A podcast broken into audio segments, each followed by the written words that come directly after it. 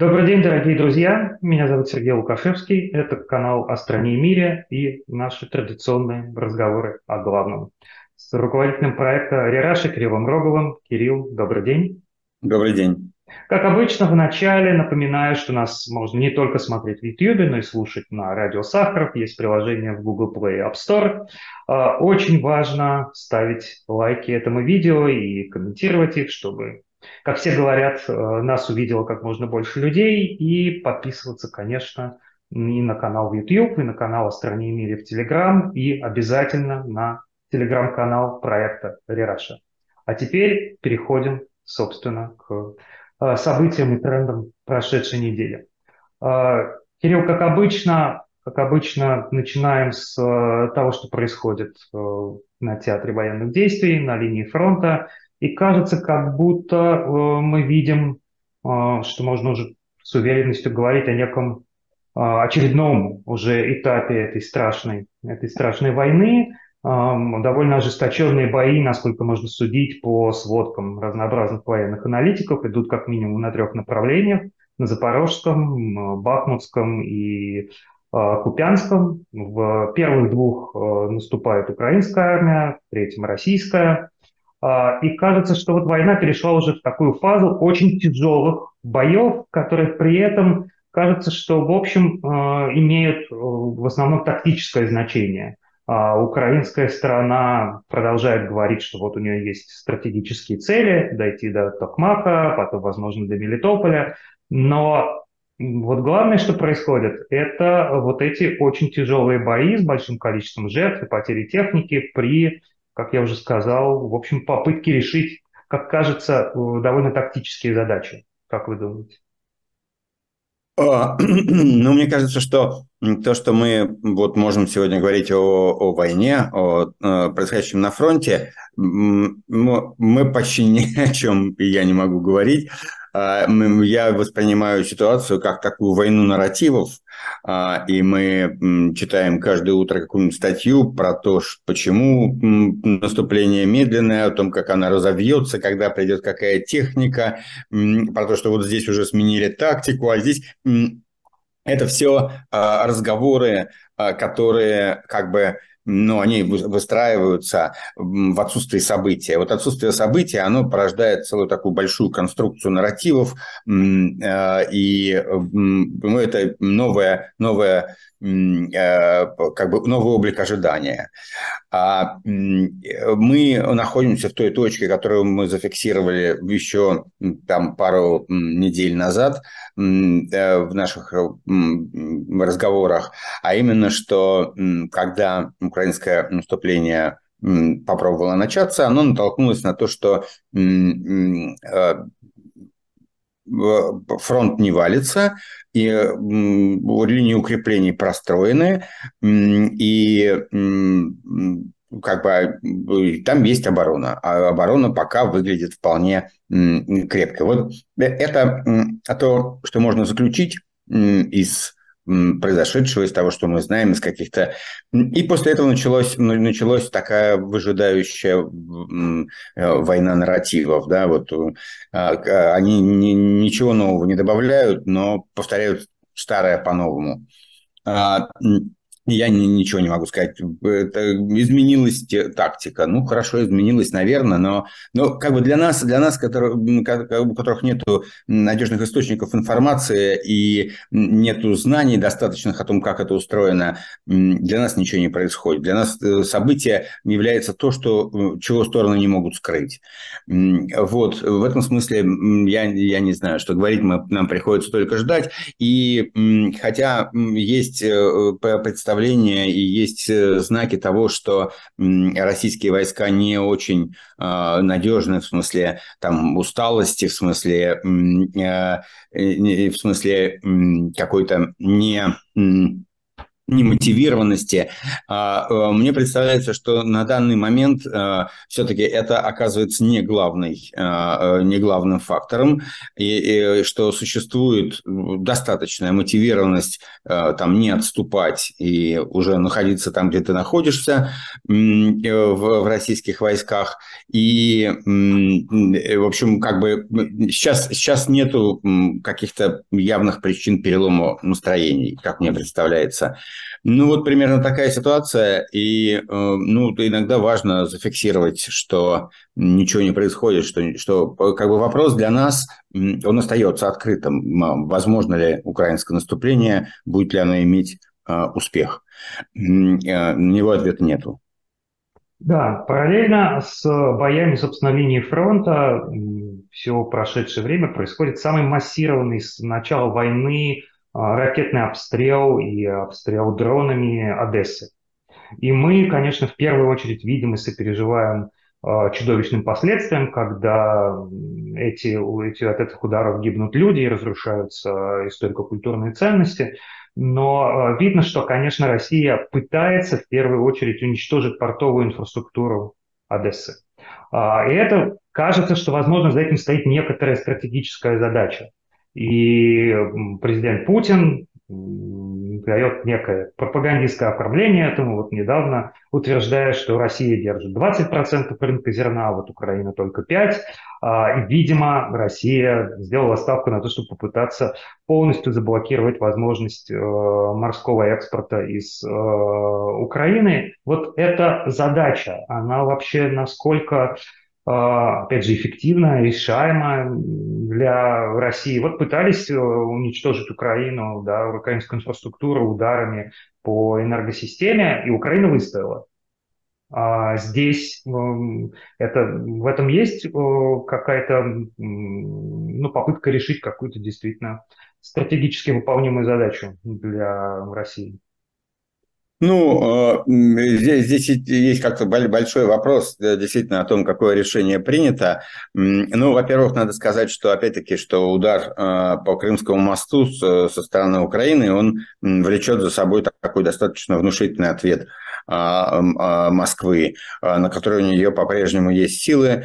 И действительно, в прошлый раз это была такая, началась кампания по э, уничтожению инфраструктуры энергетической, а сейчас вот это, скажем так, как бы удар по Одессе, потому что это не только по, по порту, это вообще как бы э, такое, э, я, бы сказал, такой удар возмездия по городу, это тоже такой из стилистики Второй мировой войны по городу, который является как бы ну, неким таким э, культурно, культурно цивилизационным символом. А, э, раньше здесь есть существенные изменения, потому что раньше а, Россия рассчитывала, по всей видимости, возможно, на то, что Одесса будет э, захвачена. И это определяло то, что она не подвергалась особым бомбардировкам. А сейчас вот концепция изменилась, мы видим, а, и как бы теперь Одесса является предметом, а, предметом такого вот злобного, а, злобного возмездия. А, э, ну вот, для меня остается открытым непонятным вопрос про зерновую сделку, э, э, потому что мы считали, что она, не, не, она будет продолжена, и так как-то все об этом говорило. И, но, и сейчас и как бы это не еще не закрытая тема, насколько я понимаю, а, и Путину вроде бы как бы его встречи с Эрдоганом, они остаются какой-то открытой опцией для того, чтобы выйти и сказать, что все хорошо, и мы возобновляем. Но, конечно, а, весь этот узел уже э, становится очень таким болезненным, он, он как бы втянут в тематику войны. Раньше он как бы существовал, вот Одесса, там южный, южный этот самый путь, э, это как-то отдельно, где-то сбоку от войны, а теперь это оказывается и, э, и на море, и, и значит, по, на суше, в смысле артиллерийских обстрел, ракетных обстрелах, это становится одним из эпицентров войны. это новая ситуация, и, по-моему, она в значительной степени как бы исключает возможность перезаключения сделки. Но вот это для меня открытый и непонятный вопрос все-таки, как это будет разрешено. А, вот параллельно Дума принимает э, закон, который разрешает губернаторам создавать э, некие, некую ведомственную охрану вооруженных людей, отряды вооруженных людей, которые будут выполнять э, какие-то военизированные функции в регионах. Непонятно, такое разрешение получат все губернаторы или, может быть, только отдельные в отдельно взятых регионах, находящихся с точки зрения власти в какой-то системе опасности. Но сейчас мы каждый раз, когда слышим что-то подобное и вспоминаем Пригожинский мятеж, то начинаем видеть во всем размывание вот этой государственной монополии на насилие, ну, может быть, не государственной в данном случае, но некоторого единоначалия да, военного. А, соответственно, вот э, какой бы вы дали здесь э, политический комментарий, насколько это расшатывает систему или, наоборот, укрепляет ее? А, ну, мне кажется, что это как, э, как вот всегда, и особенно в последнее время, а, такие попытка сложить несколько а, там Э, каких-то разных слагаемых в одну картинку, а, в том смысле, что это э, такая рамочная вещь, которая, с одной стороны, вроде бы это как про тероборону, да, и, и по, по другим соусам, в той, в той части, которая это относится к регионам, где введено, введено специ... Э, военное положение, но у нас, же, у нас же там есть несколько градаций этого самого положения, оно там введено в разных регионах по-разному, и это там какие-то промежуточные такие тоже состояния, которые не поймешь, они военное положение, не военное положение. Э, в любом случае, как, как и раньше в этой войне, здесь есть большая задача назвать все не своими именами, то есть выдать одно за другое, прикрыть. Э, и, и, и вот это вот такая двусмысленная, двусмысленная юриспруденция, такая с двойным дном, она, ну, она, она центральное место занимает вообще в, в путинизме, да, э, и в репрессивной части, и вот в этой управленческой, такой экстремально управленческой, э, что как бы называем войну специальной военной операцией, а это значит значит то-то, а здесь нам нужно то-то, поэтому мы введем, а военное положение нам неудобно вводить, потом, поэтому мы введем еще один режим полувоенного положения, чтобы это было не военное и военное одновременно, чтобы проводить митинги было нельзя, например, там, а выборы можно. И вот такое положение промежуточное можно придумать, а за что не придумать? Придумаем сейчас и, и введем его сразу. И здесь множится два рода, э, три рода сущностей. На самом деле множатся э, такие юридические такие сущности, да, когда мы придумали что-то, чтобы обмануть что-то, а теперь нам надо это учитывать и еще придумать что-то, чтобы от этого обмана его тоже обходить, и, и, и э, как бы мы строим такие, такие э, уж не знаю что, какие-то картонные конструкции, э, которые все для обмана и для того, чтобы избежать других картонных конструкций, выстроенных раньше. И, и одновременно то же самое происходит в управлении, что нужно, значит, с одной стороны, губернаторы должны быть подчинены подчиненные единой вертикали, с другой стороны, на них нужно переложить как можно больше ответственности. Для этого нужно сделать вид, что им даются полномочия, а, а и они в рамках этих полномочий будут вот нести эти ответственности, а мы на самом деле возьмем, дадим полномочия не такие, а такие, а вот здесь их уберем. И э, это вот э, так, такое постоянное строительство временного сооружения, э, тактического сооружения, э, целью которого является э, страх перед, перед определенностью, перед определенностью ограничителей и перед определенностью ответственностей. И это, это постоянное состояние, по-моему, сейчас режима, и оно очень такое, ну, как бы это такая воронка, воронка псевдолегальности и псевдоединоначалия, а, в который он сам, этот режим путается и сам себя запутывает все больше. Э, э, немножко экспрессионистски так э, это описание звучит, и, и, наверное, можно подумать об этом и как-то разложить это более структурно и академично, но вот этот вот псевдолегализм а, и постоянное стремление выдать одно за другое, А это два таких, два таких важнейших ремня Э, работ, рабочих ремня режима, которые постоянно создают для него самого трудности, которые он с помощью тех же обманов и мнимых сущностей преодолевает, и вот так вот управляет до того момента, как не выяснится, что какой-то один э, э, ремень стерся, и тогда будет трудно. Вот вы упомянули сейчас слово «страх». А вот в этом огромном пакете законов, которые принимает государственная, приняла Государственная Дума за последнее время, а, и э, закон о изменении призывного возраста. Сначала они хотели его просто сдвинуть, э, с, был 18-27 лет, должно было якобы стать 21-30. Э, Но в результате призывной возраст был просто увеличен. А, и э, просочилась, ну, видимо, осознанно просочилась информация о том, что была дискуссия между администрацией президента и Министерством обороны. А, понятно, Министерство обороны хочет себе больше а, возможных, возможных призывников, возможных рекрутов, чтобы бросать их значит, в, эту, в эту войну, где они будут гибнуть, а при этом администрация президента вроде как рационально заботилась и опасалась возможных последствий на предстоящих 2024 году выборах. Вот как э, э, эта, эта система с этим страхом работает? Получается, что не боится, все-таки не боится принимать э, непопулярные решения, э, или страх, э, значит, возможных осложнений на фронте, вопреки кажущейся уверенности, так велик, что приходится жертвовать э, внутриполитическими страхами? Ну, а, мне кажется, что здесь ситуация достаточно а, такая прозрачная и а, понятная.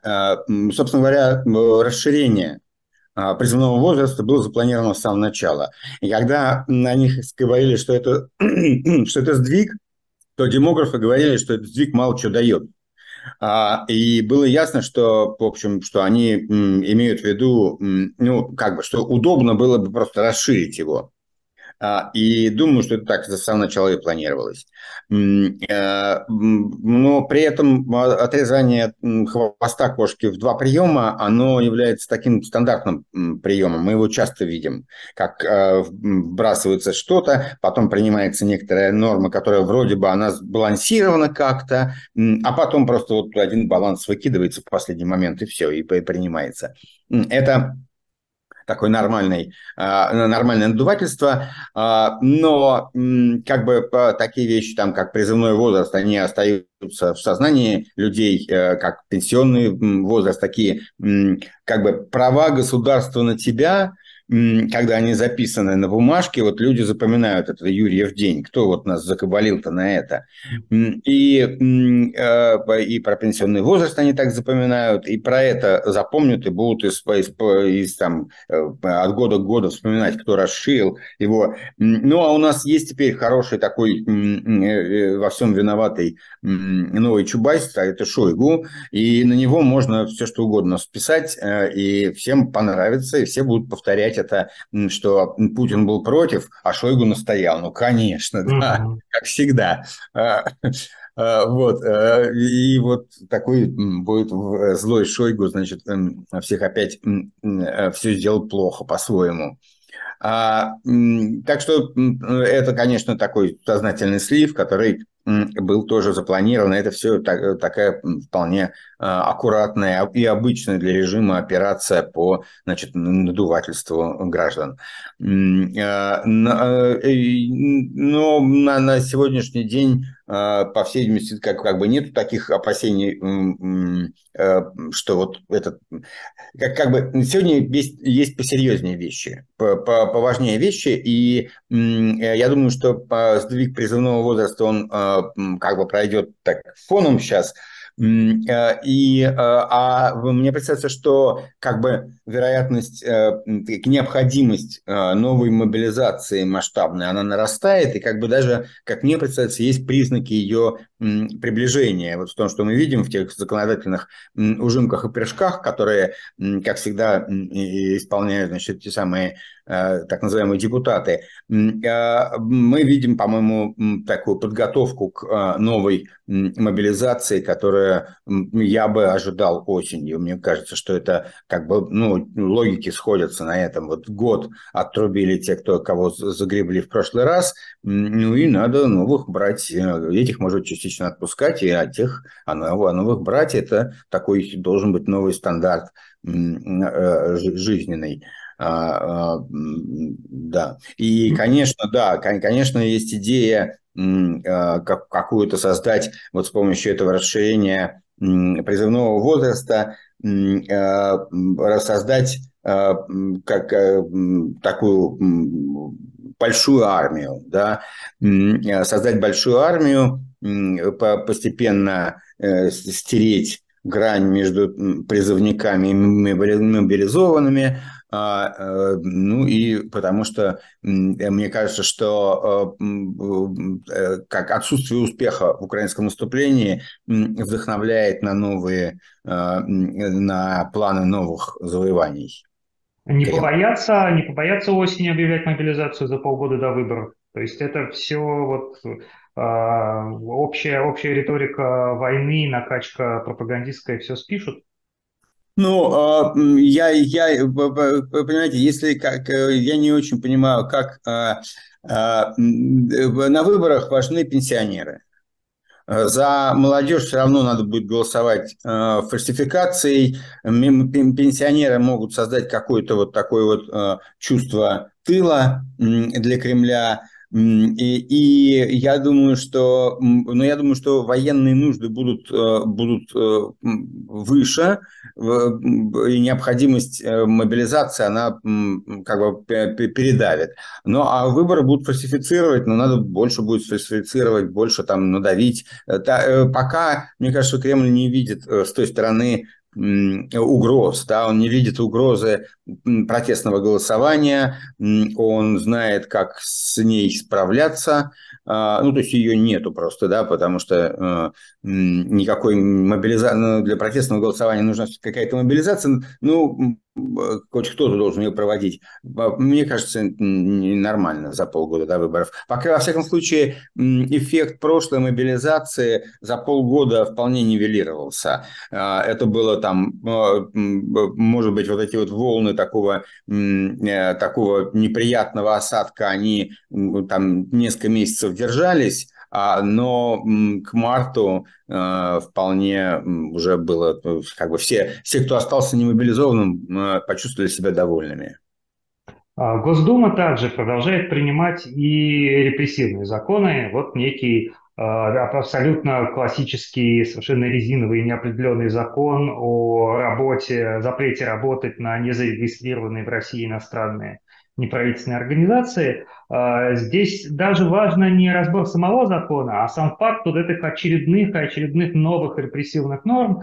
И мне вспоминается, что там Брежневский Советский Союз за всю свою историю ввел только одну дополнительную репрессивную статью, так называемую 190 прим, за э, заведомо ложные измышления, порочащие советский государственный строй. И этого ему вполне хватало, чтобы вот до тех пор, пока не пришел Горбачев, вполне, в общем, последовательно репрессировал всех противников режима. А наши современные автократы российские, они как-то плодят, действительно и плодят э, законы, которые совершенно э, часто там, бывает, бывает, что подолгу не применяются, и не совсем понятно, для чего нужны, когда еще есть куча параллельных. Это вот что за, что за свойство этого режима? Ну, я думаю, что это, это свойство вот именно это, это такой стадии автократизации, да, потому что как бы по режиму нужно прийти в, в какое-то состояние э, ну, ну, такого э, политически, политически состояние режима, который э, преследует там, политическую нелояльность. Но Брежневский режим, советский режим и так, это, так был, он уже все преследовал, и там как бы, ну, были не некоторые только проблемы легализации. Он как бы он вводил в рамки э, преследования, да, и их как бы пытался очертить их их объем, потому что вот имел опыт такого перехлеста и, и ну, пытался бюрократизировать и объяснить а, людям правила игры, а, э, как, как да, уточнить для, для общества правила игры, и эти правила вот в, в такой бюрократической позднесоветской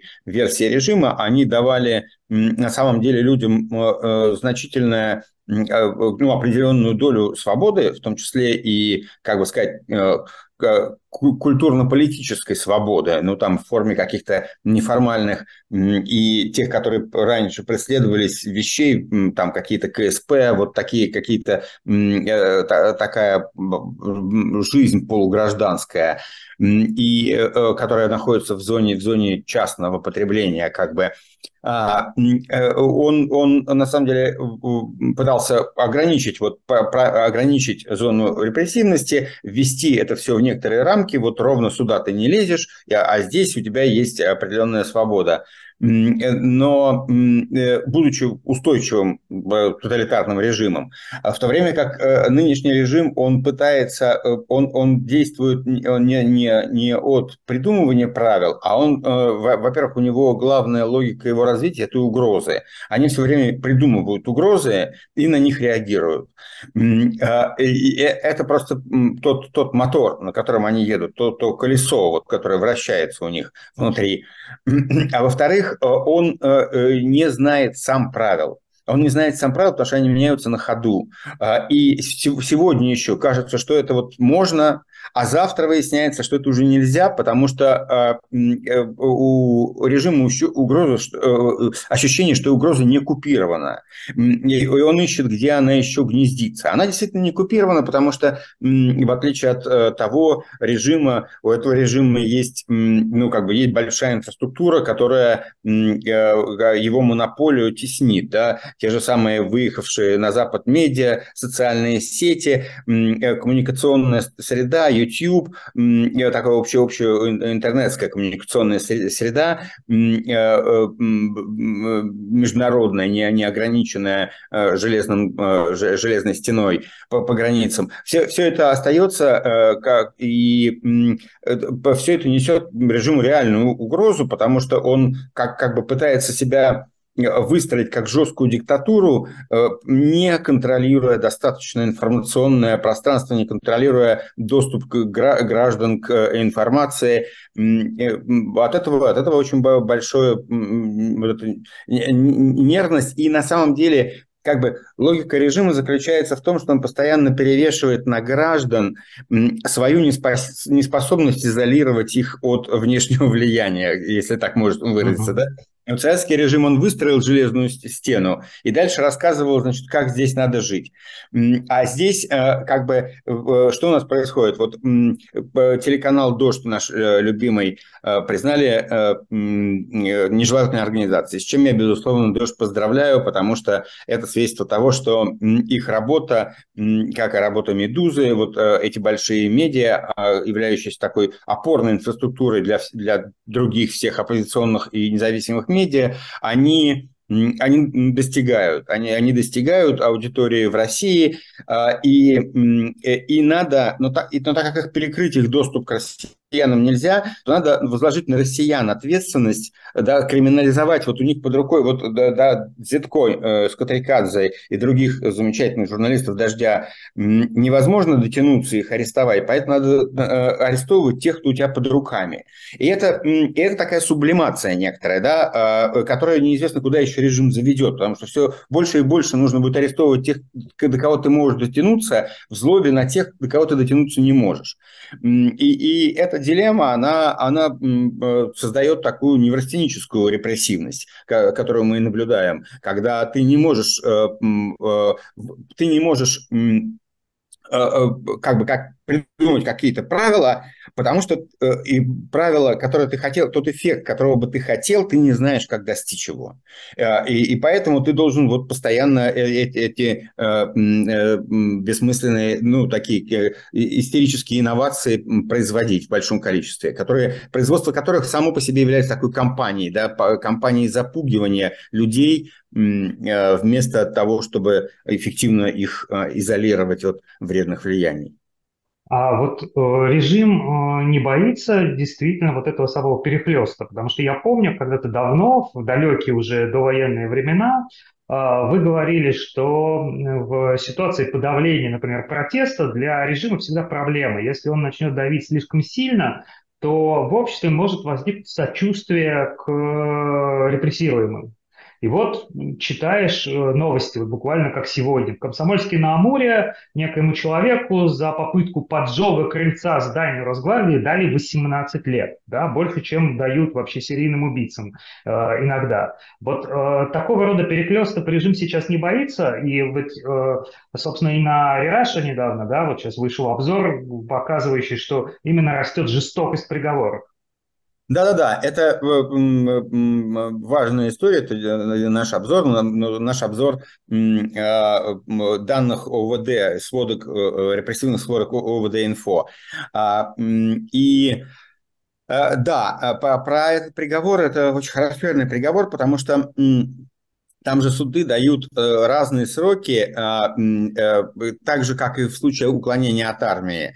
А, в зависимости от того, прикидываешься ты валенком или ты а, позицию имеешь гражданскую. То есть, если ты сбежал из части и потом убежал там от войны, а потом рассказываешь, что просто очень там хотел с девушкой повидаться и напиться еще раз, то тебе дадут немного и отправят обратно. А если ты скажешь, что ты против войны, то тебе дадут, дадут много. То же самое здесь, насколько я понимаю, а, обвиняемый заявлял, что он поджогом этого самого крыльца Росгвардии хотел выразить свое отношение к войне, несогласие с войной. И как бы а, наличие такого а, откровенно политического состава, оно, значит, э, вызывает такую, такую ну, месть такую. Это, это акт мести. Мести за политические, за наличие политических и гражданских убеждений. Э, в целом, да, по, по вот обзору ВД-инфо и по предыдущим их обзорам мы все время следим за динамикой репрессий. Мы видим, что, э, по крайней мере, стабилизировалось число, и, а может быть и немножко снижается число административных дел, а, и, э, возможно, немножко снижается число новых заводимых уголовных дел, но при этом в определенной степени это, видимо, самое связано со снижением как бы самой по себе такой протестной активности. А, и одновременно мы видим ужесточение, а, ужесточение сильное ужесточение приговоров. То есть а, это как бы происходило резкая такое, резкая динамика. Она началась э, в конце прошлого года, примерно с октября. До этого времени э, судебных приговоров по вот таким вот делам было мало, а когда они были, в них было э, редкостью судебные сроки, но это понятно, потому что тогда еще не успели как бы наработать практику, не успели дойти, пройти, пройти весь цикл, но примерно с октября количество сроков а, реальных приговоров стало расти, как и число приговоров, а, а с, э, как бы с января вот по, по, в первой половине 23 года а, число реальных сроков в приговорах стало половина в половине приговоров, а, а, сами, а сам средний срок, а, который дают а, увеличился с двух лет в 2022 году до пяти лет сразу. То есть это средний срок, который вообще дают по такого рода делам. И это, конечно, очень резкий рост репрессивности. Именно вот я хочу подчеркнуть, он в, этом, в этой части очень сильно сидит в том, какие сроки дают. Потому что 5 лет, 7 лет – это а, большие сроки, они сильно действуют. Кроме того, э, следует понимать, что у нас как бы э, значительная часть общества, там в районе, по-моему, 6 э, или 7 тысяч человек, не помню сейчас точную цифру, это те, кто получил получил административные приговоры и таким образом находится под угрозой уголовного преследования, если к ним еще раз за что-нибудь прицепятся. Можно считать, вот если проецировать на то, как устроены были претензии как э, репрессии в прошлые годы, то эта ситуация, как если бы вот против этих пяти, э, там шести, не забыл цифру, шести тысяч человек э, начато уголовное дело, и они проходят в качестве свидетеля, да, это такая форма, ограниченная форма, мягкая форма репрессии. Вот ты, уголовное дело заведено, но, может, еще будет прекращено но вот ты ходишь с ним в кармане, это, может оно не кончится. Вот фактически эти люди находятся в этой стадии, у которых э, есть административное взыскание, и по преюдиции они, оно может обратиться в следующий раз в уголовное, они фактически находятся под угрозой уголовного преследования, вот как будто бы они в качестве свидетеля, например, привлечены в, в уже открытое уголовное дело. И именно нужно и, э, так и понимать, чтобы оценивать вот как бы общий, общий пейзаж репрессивности, нужно все время это держать в уме. Э, э, но э, мы не видим, да, да, но, но факт, который мы видим, он, это может измениться, но вот то, что можно сейчас, если посмотреть на, на динамику, на статистику а, которая у нас есть, и, и как она динамически развивается, то мы видим, что, э, по всей видимости, как бы э, это идет не вширь, а вглубь, да, то есть не то, что идет массовое расширение вот этих вот а, количества, количества уголовных дел и количества судебных процессов, а, но они становятся жесток, более жестокими и демонстративно жестокими, устрашающими. А, ну и кроме того, вообще как бы, да, есть такой вкус к большим срокам, и, и второй поток устрашения, он идет через эти дела по, про там, диверсии, измену родине, э, терроризм, э, там тоже, э, как бы, там тоже высокие, большие сроки, то есть как, как бы такой ну, это такой серьез, репрессивный серьез э, начался. И, и это, это не значит, что это вот так и примет. Вот видите, вот у, у нас был период, когда это такими, на самом деле, требует постоянно такого какого-то осмысления и мониторинга. У нас был период, когда в ответ на, э, на вызовы, э, там, в начале прошлого года, в ответ на вызовы режим расширяет э, ширь репрессии, но они еще не являются такими серьезными, да, то есть он репрессирует в этот момент слабо людей, там штрафы, э, ну, в основном штрафы, какие-то там короткие, э, короткие заключения, потом он как бы, э, потом он э, собирается с силами и начинает, репрессии начинают расти в, в смысле суровости своей, и в этот момент не расширяются. Но это не значит, что потом не начнутся моменты, когда они будут уже в суровом вот этом виде, уже, уже будет когда нормой э, за все на свете для тебя.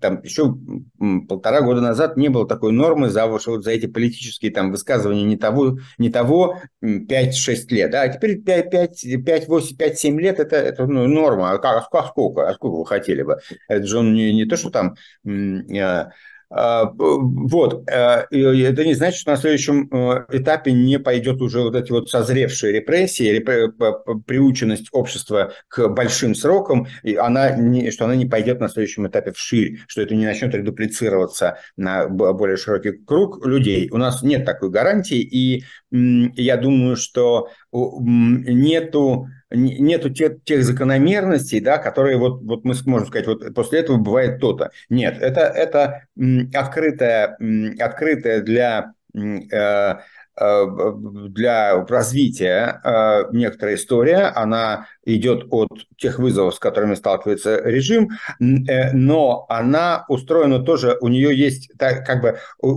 что, что в ней главное, что она движется таким способом, чтобы приучить людей.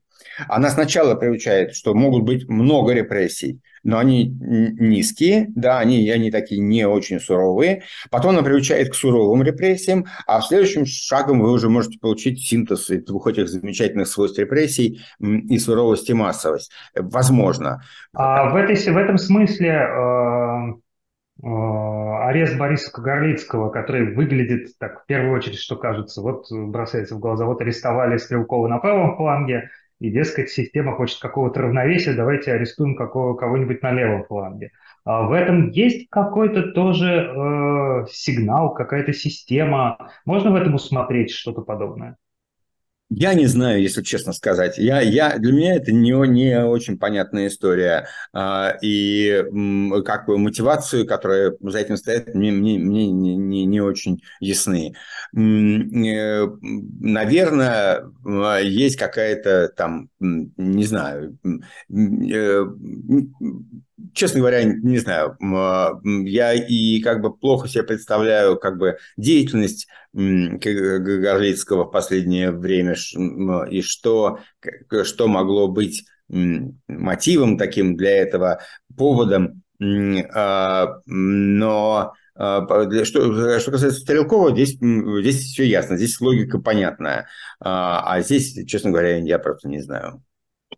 Да, остается только, только пожелать э, Борису как-то выстоять. И Безусловно, я тоже с, с тем сочувствием а, а, очень ему желаю этого. И непонятно, может быть, у них есть какая-то идея, может быть, кто-то пытается раскрутить какую-то э, тему какой-то новой угрозы слева, и есть какая-то есть какие-то планы, в которых это вот э, нужно выстроить такую какую-то конспирологию вокруг этого, не, я не понимаю. А, вот э, у нас уже несколько раз в сегодняшнем разговоре да, проскальзывало что вот это проживание режимом да, своей трансформации, иногда истеричные, с непониманием вообще, что он хочет, как ему, а, как ему действовать. А, вот вы в большой статье на Авираше, опубликованной на прошлой неделе, а, да, показываете некоторую систему изменения режима, да, как вы ее описываете с режима а, деполитизации да, на сверхполитизацию. Вот это мы можем сейчас уже говорить о том, что мы можем выстроить некоторую общую теоретическую рамку относительно режимной трансформации за последние вот эти военные полтора года. Ну, безусловно, трансформация режима происходит. Более того, она ставит перед как бы исследователями такие нетривиальные задачи, потому что э, это, ну, у нас нет готовых рецептов, чтобы описать то, что происходит в России, да, и а, э, это требует некоторого теоретического, как мне представляется, напряжения. А, э, это не, нетривиальная история, и ее нужно описать, и для нее еще не найдены, как, ну, как мне кажется, вот такие отлившиеся как бы и устоявшиеся объяснительные формулы. А, э, э, статья, которую написали мы с Натальей Савельевой, она она отталкивается от книжки а, Йоханнеса Гершевского. А, я обратил внимание на, на его статьи еще там в середине 2010-х годов, э, когда они вышли. Э, и э, это довольно, на мой взгляд, такая очень остроумная и концепция там была изложена, которая вот показывает нам два облика этих, два облика авторитаризма, как два набора комплементарных институтов, комплементарных, значит, согласующихся друг, друг с другом. И она объясняет, как бы, как, как как, свя как связаны между собой э, два таких довольно разных для нас облик, облика авторитаризма. Такой суровый какой-то идеологизированный авторитаризм образца 20 века и такой коррупционно деидеологизированный э, авторитаризм, который был характерен для начала 21 века, для первых, э, первых десятилетий, первого десятилетия особенно. Э, и, логика заключается вот в книжке, которая вышла совсем недавно, а, только что можно сказать, э, он называет э, логикой деполитизации и логикой сверхполитизации. Тоже, на мой, на мой взгляд, очень удачные термины, которые обозначают эти разные вектора. И как бы логика деполитизации, она связана обычно с экономическими успехами режима и, и с тем, когда вообще он может похвастаться своими достижениями. Там он добился стабилизации, там кому-то дал возможность работать, где-то шестеренки закрутились какие-то, пошла расти экономика. А, а, это все относится к сфере такой перформативной, как говорят как бы англоязычной, англоязычной литературе легитимности, Э, когда значительная часть граждан действительно благодарна режиму за некоторые достижения и, или, по крайней мере, считает это достижениями и приписывает эти достижения режиму. Но, во всяком случае, это, там есть поддержка определенная, которая позволяет э, не прибегать, во-первых, которая позволяет жить без идеологии, потому что идеология в этом случае не нужна, как остроумно показывает Гершевский. Э, а, во-вторых, очень ограниченные репрессии. Точечные репрессии режим должен показывать, как он справляется с, а, э, с теми, кто пытается бросить ему вызов, и довольно быстро таким образом маргинализует оппозицию, потому что у нее нет широкой поддержки, и э, это удается. И второе э, состояние – это вот традиционный а, такой режим, как э, э, диктатура традиционная в нашем представлении, более нам знакомая по 20 веку, которая, у которой есть некоторые идеологические догмы, идеологические какие-то конструкты, которыми она обосновывает, почему э, власть должна быть несменяема, и почему тех, кто против этого нужно репрессировать. Они, то есть, как бы идеология здесь, она идеологическая, идейная, идеократическая легитимность подменяет заменяет, перформативную и оправдывает более высокую репрессивность, которая необходима здесь, и они вместе компенсируют отсутствие вот э, того, за что граждане могли бы искренне быть режиму благодарными.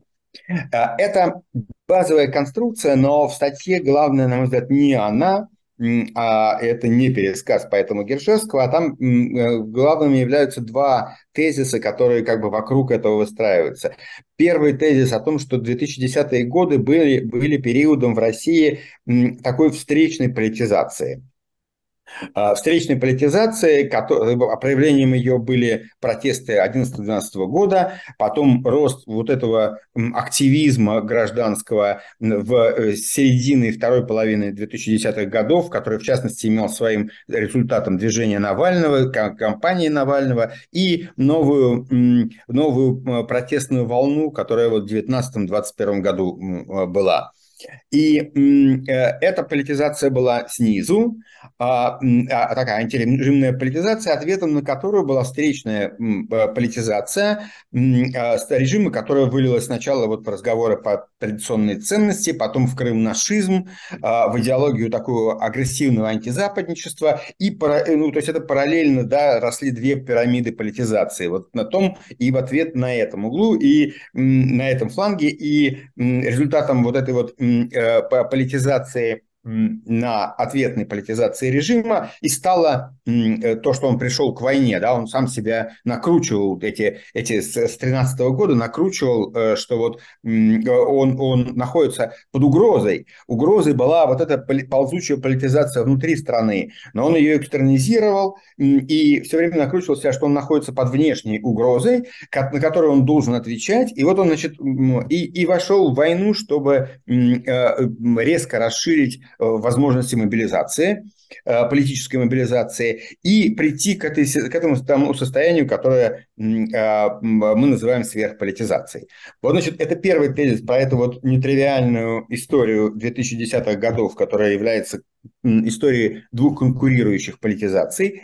И второе – это то, что когда мы смотрим на то, что сейчас было, мы возвращаемся к еще одному примеру, который описан у Гершевского. А, он показывает эти две логики политизации и деполитизации и говорит, что одна, один, один из необычных таких гибридных вариантов – это, безусловно, Китай, где унаследованные от коммунизма, от тоталитарного периода, а, очень жесткие политические институты не были демонтированы, они остались как бы признаком такой сверхполитизации – и они соседствуют с тем, что э, у режима э, в значительной, в значительной степени режиму легитимности обеспечивает экономический рост, э, постоянный экономический рост. И вообще у режима есть установка на такую респонсивность, то есть на то, что он должен социальные интересы людей э, социальные ожидания людей, им отвечать, и, и, но за счет этого сохранять свою, э, свое политическое доминирование, вот эту вот отдельную э, конструкцию партийного, партийного доминирования и управления сохранять. И, и как бы мы говорим, что вот в том, что мы видим сейчас, во время войны в России, парадоксальным образом тоже есть эта гибридная сверхполитизация. То есть, с одной стороны, мы видим э, вот весь этот, э, весь этот э, промывание мозгов и полную военную истерику там в официальных СМИ среди там депутатов, там губернаторов.